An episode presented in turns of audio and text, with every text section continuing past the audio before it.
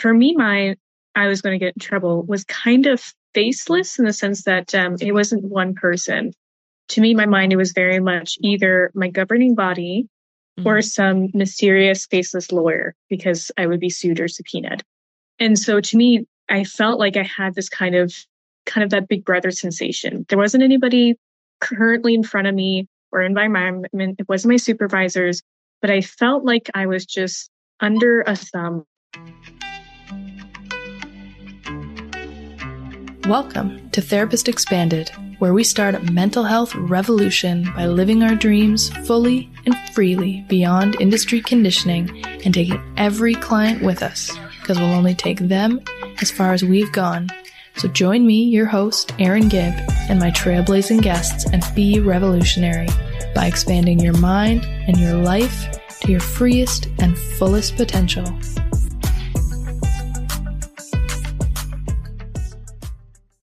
Hey, revolutionaries, I'm back and I'm so grateful that you are too. If this is your first time listening, thank you. And today I am interviewing Renelle Bourdage. And Renelle has been someone I've had the pleasure to know since 2017 when our relationship began. And Renelle is someone that I've been mentoring and she is incredible. Her story is profound and she has certainly learned to live outside of her conditioning. And I'm just glad to be part of it. I'm watching Renelle and I'm in awe. And even beyond this episode, I continue to meet with Renelle and be in awe of how she shows up in life and works to live outside of the boxes. So I really hope you enjoy this. And I hope you'll visit the show notes and check out my Monday Mind Ups email list that is all about remaining on track with the things that light you up and reframing your life, asking yourself the questions that generate the ahas. I hope you'll join. And you can find that in the show notes. And if you haven't checked out my Therapist Expanded Facebook page and my Instagram, I would love to keep serving you there with more free content.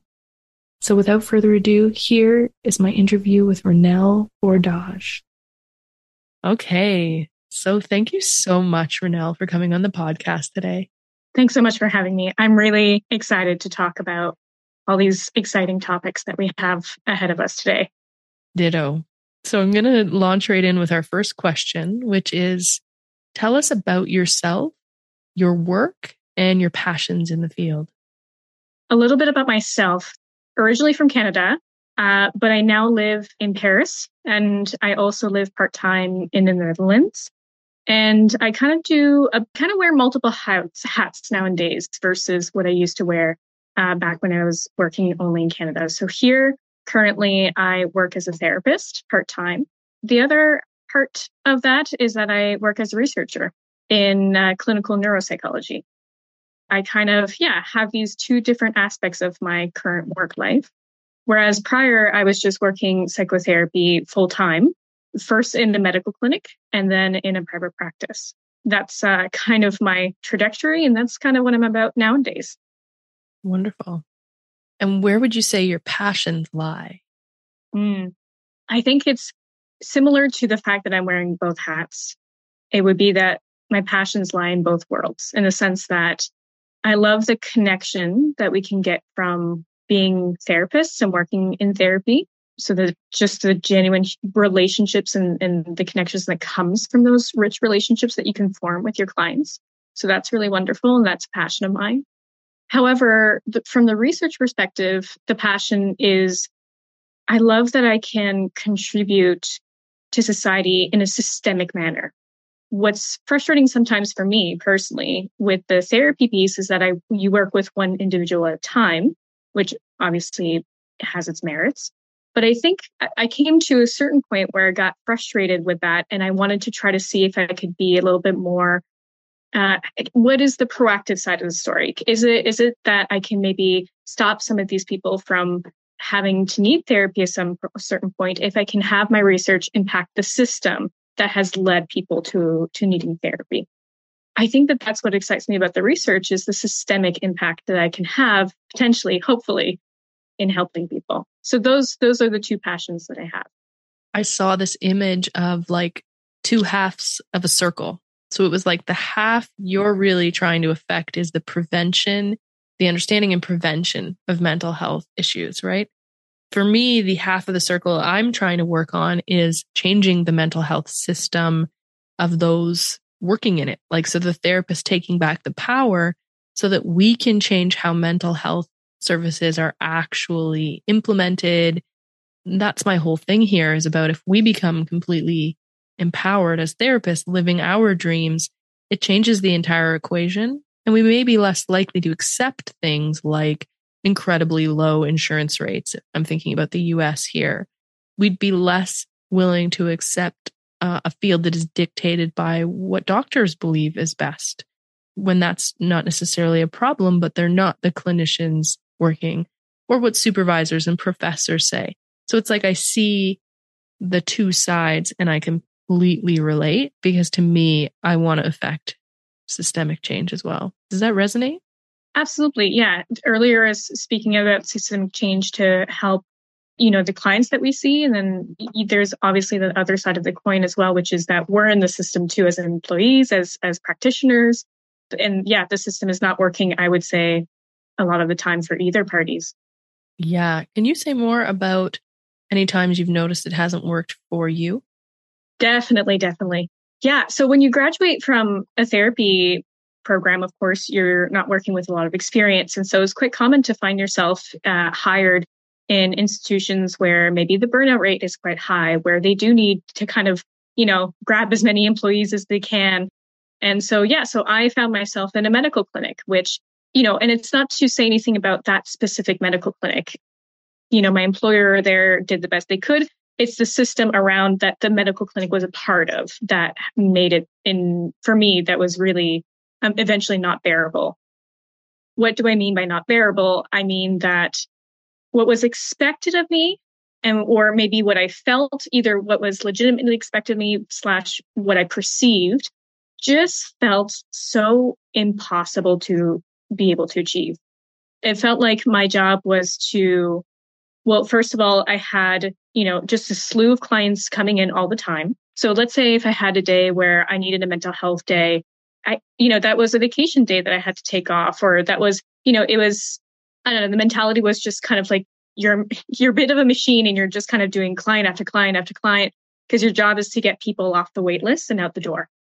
There is that kind of like feeling where you're always running and you're always trying to keep up and you don't have the time to take care of yourself. So that's like one component.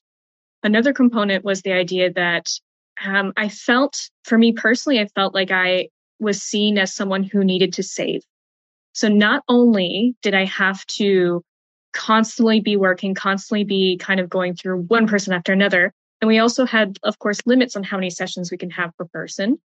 And in all of that, also, I had to be this miracle worker that could solve every single person's problem. And if I had someone who came in who had, you know, seriously complex mental health challenges and diagnoses and what have you, well, I have six sessions, save this person. Well, that, that's not going to happen, right? I think it was just the combination of the rhythm of the structure of the system of just constantly going, constantly getting people through the door.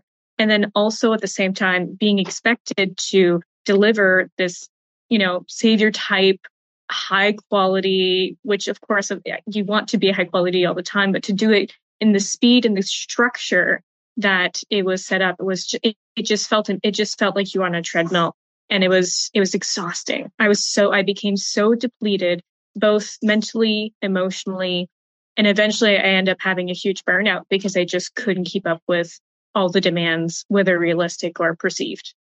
Wow.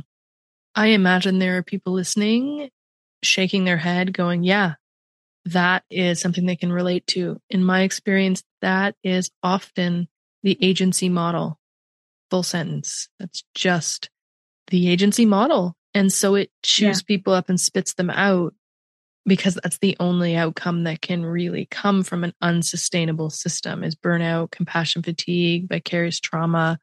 I can absolutely relate in my own history with working in agency.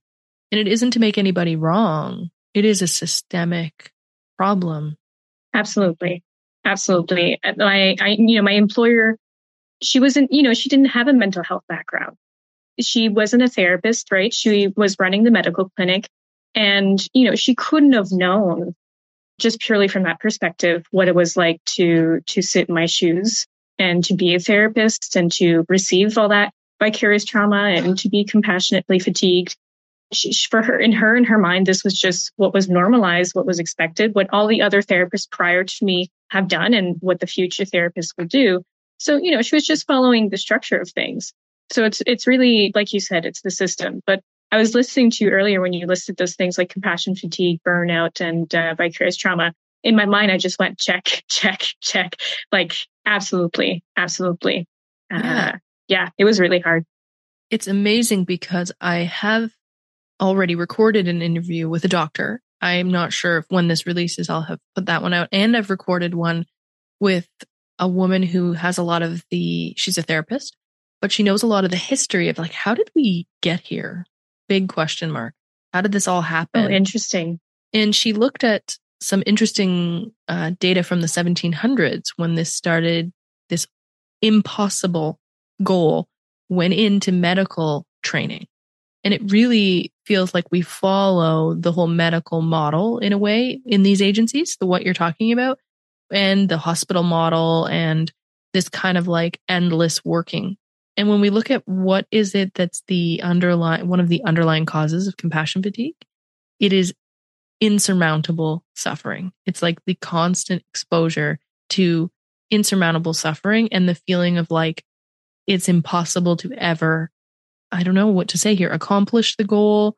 It's just this endlessness. And I don't know how else to put it, but I know when I've sat with, with doctors, I mean to hold them in, in innocence. They are not trained even as we are to take care of ourselves. That I've sat with doctors and it feels like they're not in the room. They're really protecting themselves. They're distant. It's like a robot is typing things into a computer and I can feel what used to really aggravate me of this like, hello, I'm here needing your help. I now feel compassion because I can feel that they have the same thing we've experienced in industries like this, but at 15 minute intervals in Canada anyway. It's like 15 minutes of somebody's horrible suffering with a, pro- a problem they could never solve in 15 minutes. And then the next person, and then the next person. And you can feel, at least in my experience with some doctors, that that is there. The shut down of the caring is the only way to protect against that kind of suffering. Absolutely. A lot of my colleagues, of course, working in the medical clinic were physicians, and they were the, the word that I would describe it would be numb.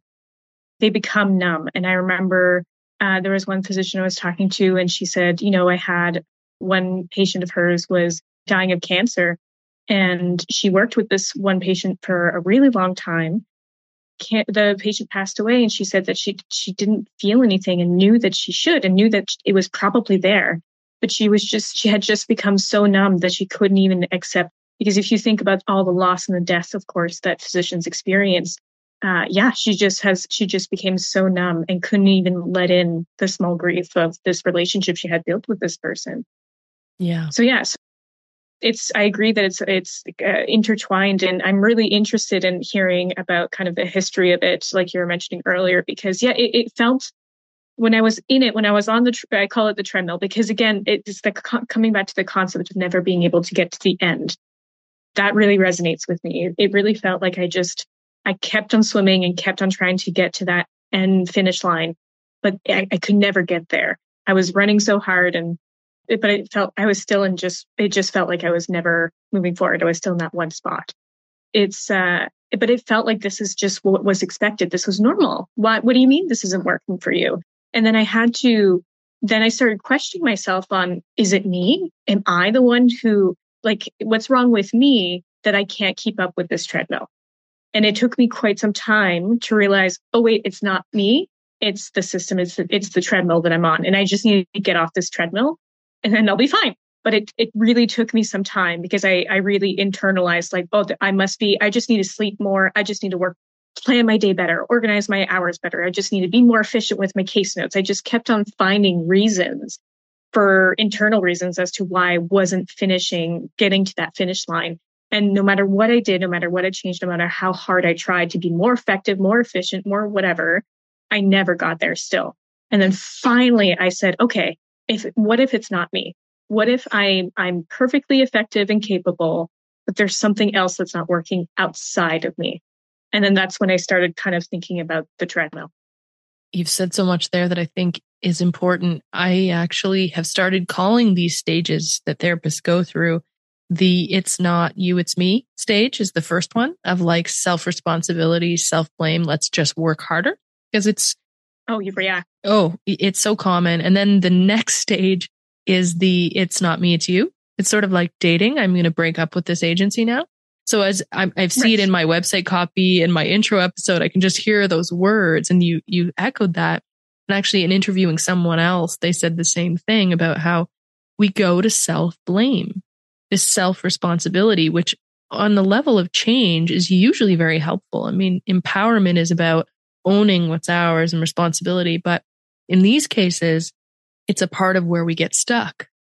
And you said, you know, when I was saying earlier about doctors, and I said it's insurmountable and what you're talking about, it really speaks to our cultural norms as well, which is this like promise of when.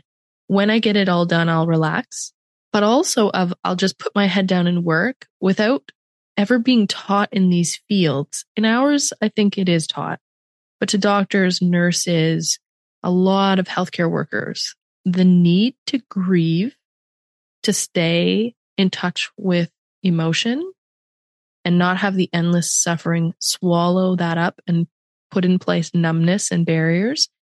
It's not talked about. And I once did a presentation. I'm laughing because it went over like rocks. Like I was standing up in front of this crowd of health professionals teaching about compassion fatigue and then how to prevent compassion fatigue. And I'm looking out at the sea of people talking about grieving and how that's the necessary ingredient of how do we prevent it is in the beginning when we're like, oh my, this is a lot of suffering. We start grieving. But in the grieving and the keeping our emotions open, we are much more likely to come to the place you did faster, which is to say, yeah. So we lose a lot of our best people because they want to, and not to say that people who shut themselves down are not our best people. They're coping the best they can. But a lot of people who still want to stay alive in the fields end up leaving? Yeah. Yeah. I, in my journey, I, I asked myself that question many times. I asked myself, okay, well, maybe I'm just, maybe it's the field. Maybe it's the field of psychotherapy. Maybe I'm just not cut out for it. Maybe I was wrong and maybe I, this isn't what's, what I'm made for, what have you. And so there was some time where I definitely played with the idea of leaving the field as well, because I just couldn't disassociate in my mind the, the career and the system. To me, in my mind, wherever I went with my career, it would be a similar experience, which of course is, is actually really not true. And I've, I've come to realize that later. But yeah, I think I was just so confused and lost and also having this be my first kind of full-time career experience. It was, yeah, it made it harder to disassociate what was therapy and what was the system. Mm-hmm. And coming out from being trained as a student, I mean, education has a major hierarchy and we are, we need to follow the direction of those who are marking us and then those who are supervising us. And then this is the, the way we grow up from very young kids is that people in power tell us what to do and then we're supposed to do it or there's consequences. And then you come into a job, and I'll speak for myself, coming into a job, I've always been pretty rebellious, but if something made sense to me, it would be like, yes, I'm going to do this. It became a moral distress for me that these systems did not feel like they were in people's best interest, but I am sort of like less obedient, I would say, I always have been.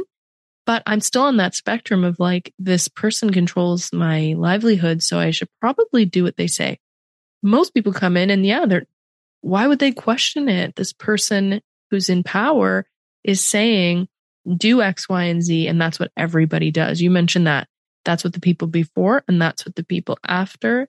And you might as well have two heads when you say, that's what I got from you when you were saying it was people didn't understand when you said this is not working out.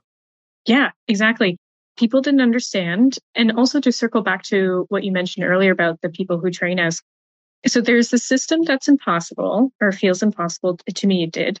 And then coming out of my, my training, one of the main messages that I got from my training was exactly that, that if you step out of line, whatever that metaphorical line is, then yeah, there'll be consequences.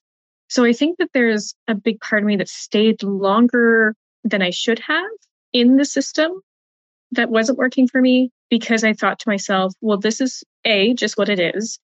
B, people are not acknowledging that maybe it shouldn't be this way. And also C, what if I change things? what are those consequences going to be? Can I live with those consequences? And am I going to get in trouble if I change things and try to, yeah, make things work better for me? It was just this kind of, I felt between like, you know, the classic stuck between a rock and a hard place. It felt like I knew this wasn't working, but it also felt like I didn't have permission to change it. Oh, yeah it's something that I hold as a supervisor when I'm in my clinical supervisor role. Here I'm in my, you know, fulfillment coach for therapist role. When I'm in my clinical supervisor role, it is something I know is so important is that if I hold people's projections, not own them, but hold the projections of the power I have, and I really do have power in that role, especially when I'm training students. It's the power I've been given. Their school wants me to evaluate them. I need to be responsible in the in the clinical supervisor role. I used air quotes, but I act responsibly instead of be responsible by holding the projections about people's hierarchical systems and their oppression. And it comes up where people look at me and react to that power. And I, I'm there for it because I know it can be and is a corrective experience when I don't get anyone in trouble for anything. They're not in trouble ever. And I was in a supervision yesterday, actually talking about this openly because the person is reacting very strongly to their own stuff. They realize they're bringing in all of that conditioning of oppression and power and hierarchy. And here I am reflecting that, but saying, I know you can do this. And I really will never get you in trouble. What does that look like? You will never be made to be in trouble. And they're like, I want to believe you, but it's very hard. Now, that isn't to say I'm not going to give feedback. That isn't to say that there won't be places where there's interventions. But what I like to do is have less expectation and more agreements and not get anyone in trouble. Like it's just that punishment, fear piece but it's amazing because the things I've been told about myself by supervisees are incredible where I hold the projection but don't own it. They get to see that it had nothing to do with me. We're just so, I want to say, kind of wounded around this kind of oppression that our culture is really built on. I mean, yeah. And, and I get it. When you have a two year old, you don't want them to run into the road. So it starts early that we need to be stopping and but the getting in trouble is fascinating because it comes up with full grown adults all the time in the clinical supervisory relationship because it's a chance to heal so much of this power stuff. Yeah, for sure. It's um for me my I was going to get in trouble was kind of faceless in the sense that um it wasn't one person. To me my mind it was very much either my governing body mm-hmm. or some mysterious faceless lawyer because I would be sued or subpoenaed. And so to me, I felt like I had this kind of kind of that big brother sensation. There wasn't anybody currently in front of me or in my environment. It wasn't my supervisors, but I felt like I was just under a thumb of sorts that I had to that I had to behave a certain way and that if I crossed any kind of line that it, which of course you wouldn't want to do, but of course I had misperceptions about where those lines were. So for example, acting responsibly versus being responsible. There are times where to me that felt like, again, there's kind of a tightrope sensation, which is if you're working with someone who is really not doing well, I often felt like, oh, well, my duty per legislation is to save this person. But the reality is that we know that we can't save anybody. I can't watch someone 24 7 and make sure that they're safe all the time. That's not possible. So, where's that line between acting responsibly in a certain situation and then trying to save someone? And that's the line that I constantly tried to tightrope walk. And it, I, it was exhausting. It was so beyond exhausting. And I walked that tightrope because I was afraid of Big Brother kind of yeah, getting in trouble if I didn't try to save someone that maybe Big Brother thought that I should save. Do you see what I mean? Absolutely, because you're not alone. And I've seen this. It can be a nameless, faceless kind of macro fear of colleges, governing bodies. And then for some people, it's the, it's sort of the fear of the parents of the clients they're working with. It's more like in their face, or it's the fear they're going to screw up and the responsibility comes in there. The, it's the power and responsibility um, are really the choice points and the sticky points that I see with therapists. So, and sometimes it's exactly what you're describing. I've heard other therapists as well say the same thing. It's like the college is just looming.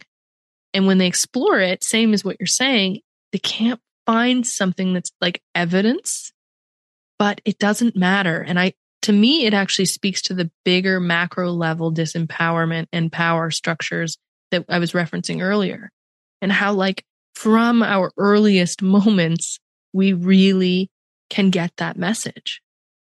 And then you go to school. Yeah. And I mean, I'm speaking about North American culture. So I don't actually know if I went to school in Finland, where I understand the education to be somewhat different, if people would you know, I would wonder about this if it would be such a systemic kind of big brother feeling. I also wonder you are living between two very different cultures right now. The Netherlands, such innovators, uh, not having tons of these hangups. I mean, you've shared that with me that they are not liability phobic. It, it doesn't work like that.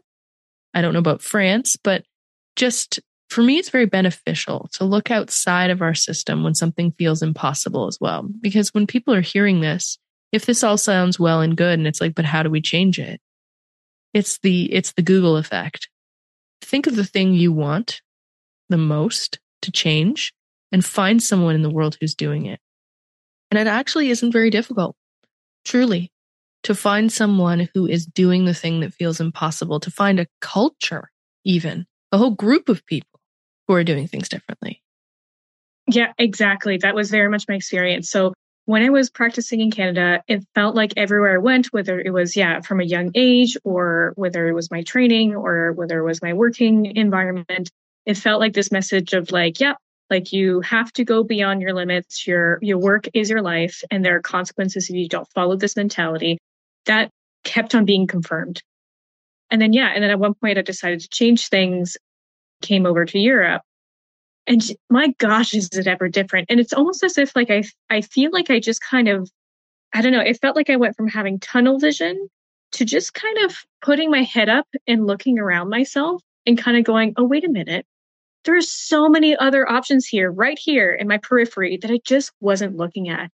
And so now that I'm in Europe, yeah, the mentality is completely different. Like I was, I remember I was taking a, um, a course my second master's degree there and she was talking about working with a client, and I don't remember the exact context, but I ended up asking a question, which was, so what is what does insurance look like here? You know, let's say you get sued or subpoenaed by a client. How would you go? What does that look like insurance wise in the Netherlands? She was so confused because she goes, uh, "Yeah, I don't have." Oh, she was. She, that's what it was. She was practicing, and I asked her about her practicing, and she goes, "I don't have insurance." And I, I like my jaw dropped because I was like, how could you not have insurance? She goes, yeah, we're not as legislative here. We're not as, um, yeah, we're not really worried about getting sued or by our clients. There's, like, that's not a thought in our minds. Our minds is just, we're there to help. And we trust that for the most part, it's very visible that we're trying to help. We're not seen as saviors. We're just, we're just helpers. We're just helping people. But there was like a very healthy mindset around what is providing help versus say having to save everybody and then also if you don't then you're liable completely different mentality, completely. And France as well. I mean, you can imagine the French, you know, they're so laid back with absolutely everything. And of course it trans it, it transpires as well in, in their practice. It's it's not to say that they don't take things seriously, of course, but it's just a different mentality around what is the priority. And when I was working full time in Canada, it felt like the priority was to protect myself. Like I remember being trained writing case notes because the way that I was trained to write case notes was if your notes are subpoenaed, this is how you're supposed to write your case notes. Which is such a strange way to train to train a therapist to write their case notes because at the end of the day, our case notes are for us. They're not, you know, sure they can be subpoenaed, but why am I being trained with that possibility when it's really not all that common for someone to be subpoenaed unless that they're working with a particular specialization. But yeah, I don't know. And so here it's just, no, no, this is for you. You write your case notes as you see fit because they're for you. I don't know. It's just, I laugh because it seems so obvious now and so silly to kind of compare the two and go, well, obviously this one, this option B fits better for me than option A. But yeah, there was a time where I thought it would be impossible to leave option A. I could say so much about this. Yes.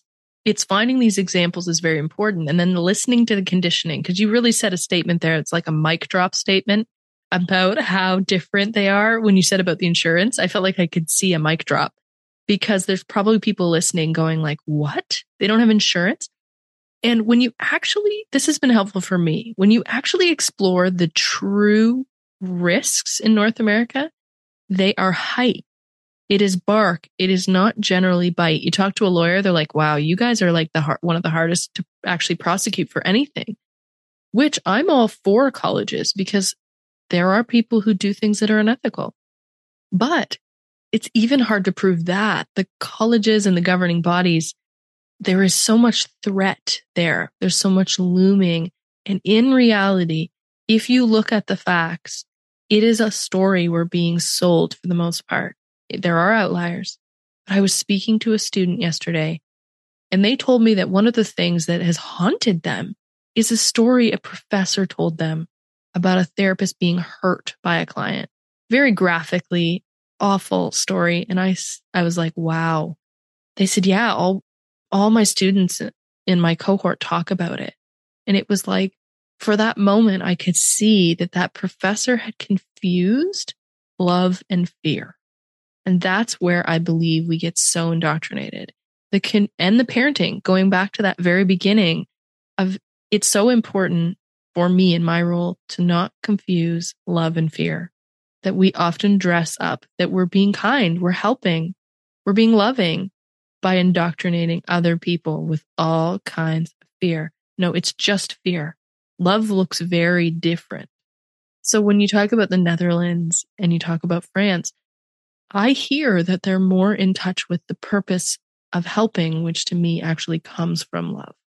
Yeah, that's a really great way to put it. And to circle back to, you know, all bark and no bite, I completely agree with you.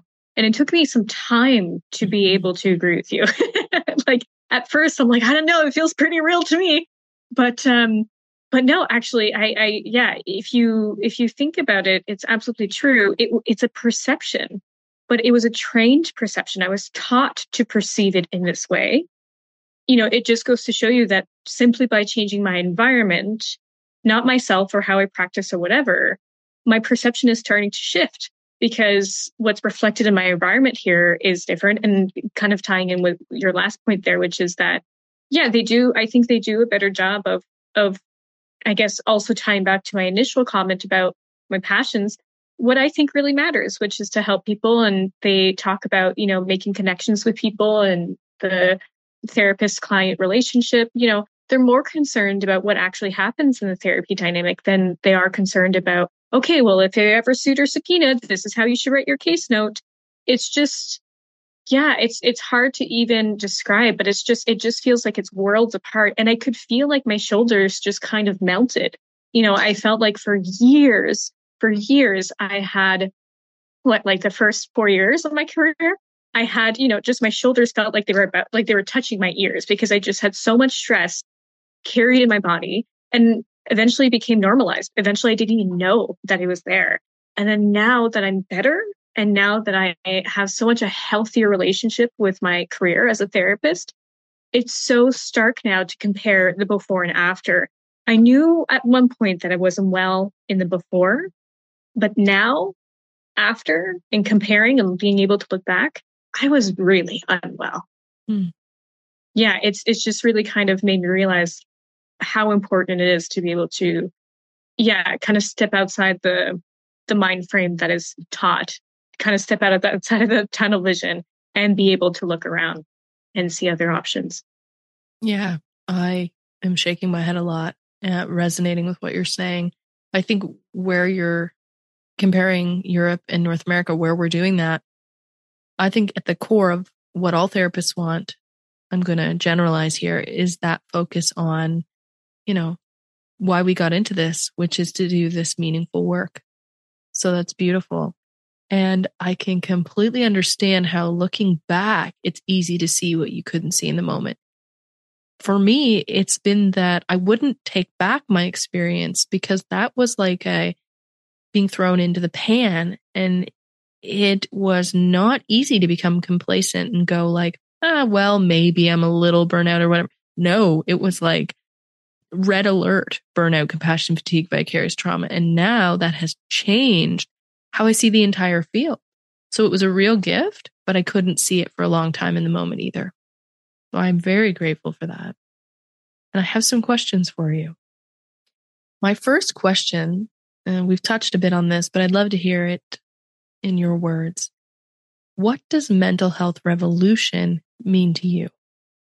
So, when I think about that in this context, if we're talking about the therapist first, to me, it feels like the word that comes to mind is liberating and free.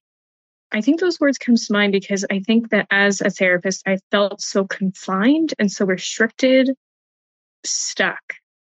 And when I think about mental health revolution, I in my mind I see those walls that I felt surrounded by be kind of blown out, and finally I can breathe again, and finally I can let my shoulders drop, and finally I can still do this wonderful work, do it ethically, but not do it in this perspective of going above and beyond my limits to meet the system where it's at, slash also feel like I have huge consequences to me if I don't meet those limits. So yeah, so to me, it's freedom and liberty and just breath of space to be mm-hmm. able to be fully myself in this role. Absolutely, because this is why we came here to be fully ourselves. Thank you. And so, can you tell us about a time? It's sort of two sides of the same coin, really, is how I see it. A time where you held yourself back from being who you really are, from taking a risk, perhaps to go after a dream. And then the other side of the coin, a time when you really went for it, like went after selfhood and took a risk and went after a dream. For sure. I there was a time where I was so speaking to the piece about where I held myself back. There was a time where I was working both at the medical clinic and in the private practice.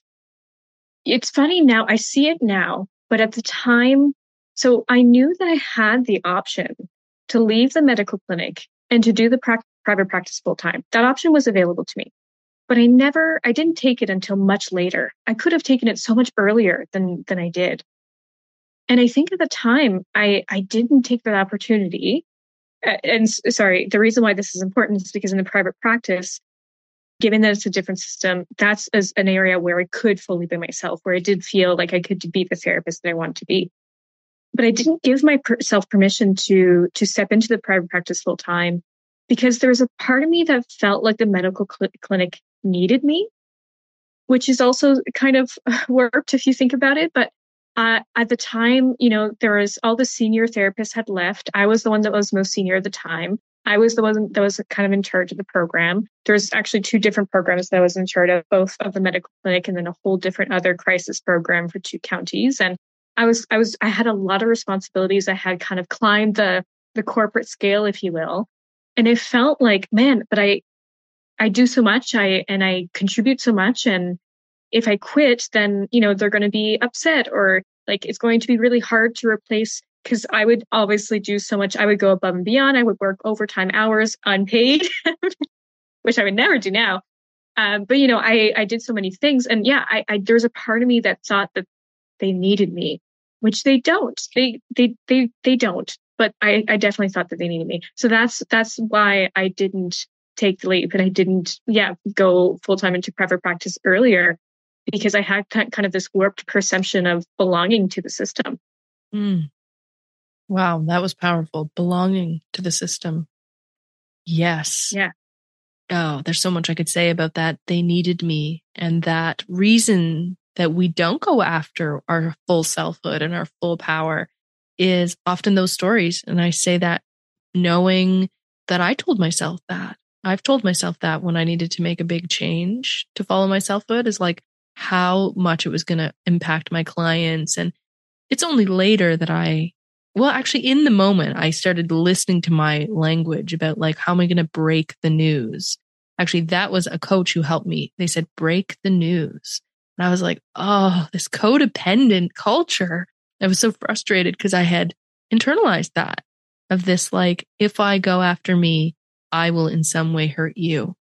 And I, I'm really standing in contrast to that now with Therapist Expanded in my life. But what you're saying is, is the norm. It's the apologizing for, oh, for so many things. I even save apologies now for when I actually have a wronged someone, hurt someone, done something that impacted someone that way, but I did it. So instead of just saying, sorry, I need to tell you something you don't like. And that's, I try to really mean it, but I hear it in our culture. It's like, sorry, I have to set a boundary. Sorry, I need to take care of myself. Sorry that I can't endlessly look after your needs and I have my own. You can even see like I need to get into a different physical posture to speak like that, to shrink. But it is very culturally the norm in North America and especially for women. Yeah, we're here to please everybody and be liked, to be nice before we be safe and actualized. Absolutely. I remember, which, but just as a side note, I love your story because it's so now that I don't live in Canada anymore, I don't hear the Canadian accent around me. And that sorry was just so profoundly Canadian and I loved it. I loved every single minute of it. It was fantastic. But yes, to come back to uh, what you mentioned, I, that I remember my heart was racing when I finally told my executive director that I was leaving. I felt so like I it took me weeks to build up to it to get the enough courage. And I felt exactly like you said I felt like I had to apologize to pursue this big dream that I was chasing which is the other side of the coin which I will get to. I funny enough when I told her not only was she wonderful because I mean again she herself was wonderful. It's, it's the system that's not but also she was so willing to work with me. She even asked you know oh okay so you're going back to school? Okay well uh, you know she, and I hadn't told her the, the Europe part yet and she goes well do you want to work part time do you want to she was completely willing to work with me and to mold my entire career which I think is ex- exceptional but also something that I I thought for sure that would not be I, I thought it was impossible impossible. And then she goes, Oh, yeah, no problem. We can try to make things work. And I thought, hmm, this is not at all how I had perceived it. But um, that is so anyway important. I, I just wanted to pause there for a moment. The same thing happened to me when I put in my notice when I worked in the agency in healthcare in the North in the Arctic. And it was like, what can we do to keep you? How can we help you? What can we do? And I thought to myself, fascinating, fascinating. And now I see what happened was that it is a story we tell ourselves about the systems can't be changed. I'm not saying that it's easy to change them. When I say this is a mental health revolution, it's simple. Simple because we go after what we most want and the system will change because we will change it just by going after what we want. We will innovate. We will stop taking insurance if we don't want to take it. We will do all the things and it will watch the field change and we'll take our clients way further. When we step fully into selfhood it's amazing. You know it when you're finally get access to something in the conscious awareness. You hear it come out of your client's mouth in the next session. It just had someone have this happen yesterday that I supervise. When they became aware of something, the next session, the client reflected it back. They had never mentioned this theme. Actually, when we go after what it is that is claiming our power and our selfhood, even there you saw the system go, well, how can we accommodate you? even these systems that seem so broken, asking for what we need, they may or may not do it. But it is so much the story that comes from our history and our culture that says we can't change it. Absolutely. Absolutely.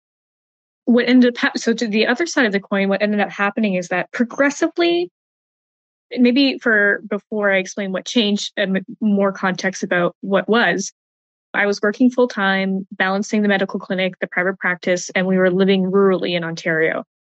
For me, I always had had two dreams in my life, two really big dreams. And one was to do a PhD, and the other was to uh, live in Europe one day. Now they felt like really big dreams. And the thing is, is that I, you know, living where we did and doing the careers that I say we being my husband and I, you know, we kind of fell into this routine and we kind of fell into this rhythm and, you know, things were stable. Things were, you know, kind of the white picket fence kind of feel to it. But I wasn't happy, right? Because of all the reasons that we've just discussed. And over time, I just kind of, this voice in my head kind of kept on saying, but, you know, this can't be the end in the sense that I could have, technically speaking, have stayed there and that would have been my career that's that was absolutely a possibility with how stable we were both financially but just in our routines and what have you but there's this little voice that just kept on coming back no we have to like but your phd but living in europe finally after years of this kind of not being able to it just was incessant i was progressively realizing that i was unhappy i finally did a full-blown burnout where i had just a summation of you know i yeah the compassion fatigue decision making fatigue. I was so depleted and so drained, like I had nothing left to give. I didn't have energy for fun. All I wanted to do was sleep. It just profound burnout. And then that was kind of the last straw. I came home one day and Ian and I, my husband and I sat down and we chatted and we go, okay, look, we're kind of at those famous crossroads where we can stay here because again, although I was unwell, I actually didn't realize how unwell I was. So I thought I could do this. I could stay here. Or we take a huge risk and we change everything. And so that's what we did. So what, what I ended up doing is that firstly, I wanted to change the discipline that I was in. Although I still love counseling psychology, I always had a passion for uh, neuropsychology. So I wanted to change the discipline. So I wanted to do a second master's degree. And I also wanted to do my PhD in that discipline and I wanted to do it in Europe. So, you know, just like all of it, like I wanted, it felt like I wanted the world and that I was asking for the world. And luckily I have a really supportive partner who just went, okay, let's try. We sold everything. We had furniture, we had cars, we sold it all.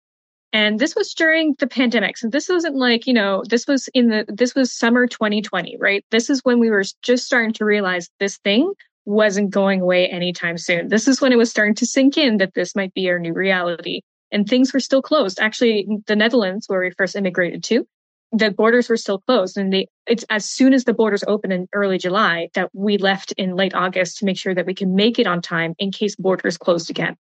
We sold everything. We got married in a backyard wedding because, of course, everything was closed for weddings. And then uh, we packed up all our things and got on a plane and left. And before we knew it, we were in a small town in the Netherlands that we had never been to before. And it was our new home. And then I started my master's degree. And at the same time, I had to negotiate the private practice in my mind. So what I mean by that is, is that obviously I had to quit the medical clinic. But then the private practice, what happened with this is that um, the pandemic made uh, e-therapy that much more of a possibility for me I had actually gotten trained in it before the pandemic, but there was a part of me that wasn't sure about it. That thought, ah, I don't know. I've only done in-person therapy up to this point. This is what resonates with me for now. I don't. I'm. I'm not sure. I'm so convinced on this whole e-therapy thing. And then, uh, then the pandemic hit, and then we didn't have an option. And then I realized, oh, you know what? Actually, this works really well. And it might not work for everybody, but there is definitely a community of clients that this really worked for. So then I thought, huh, that's really interesting. Well, if I don't have to be in a room physically, then technically I could be anywhere in the world, right?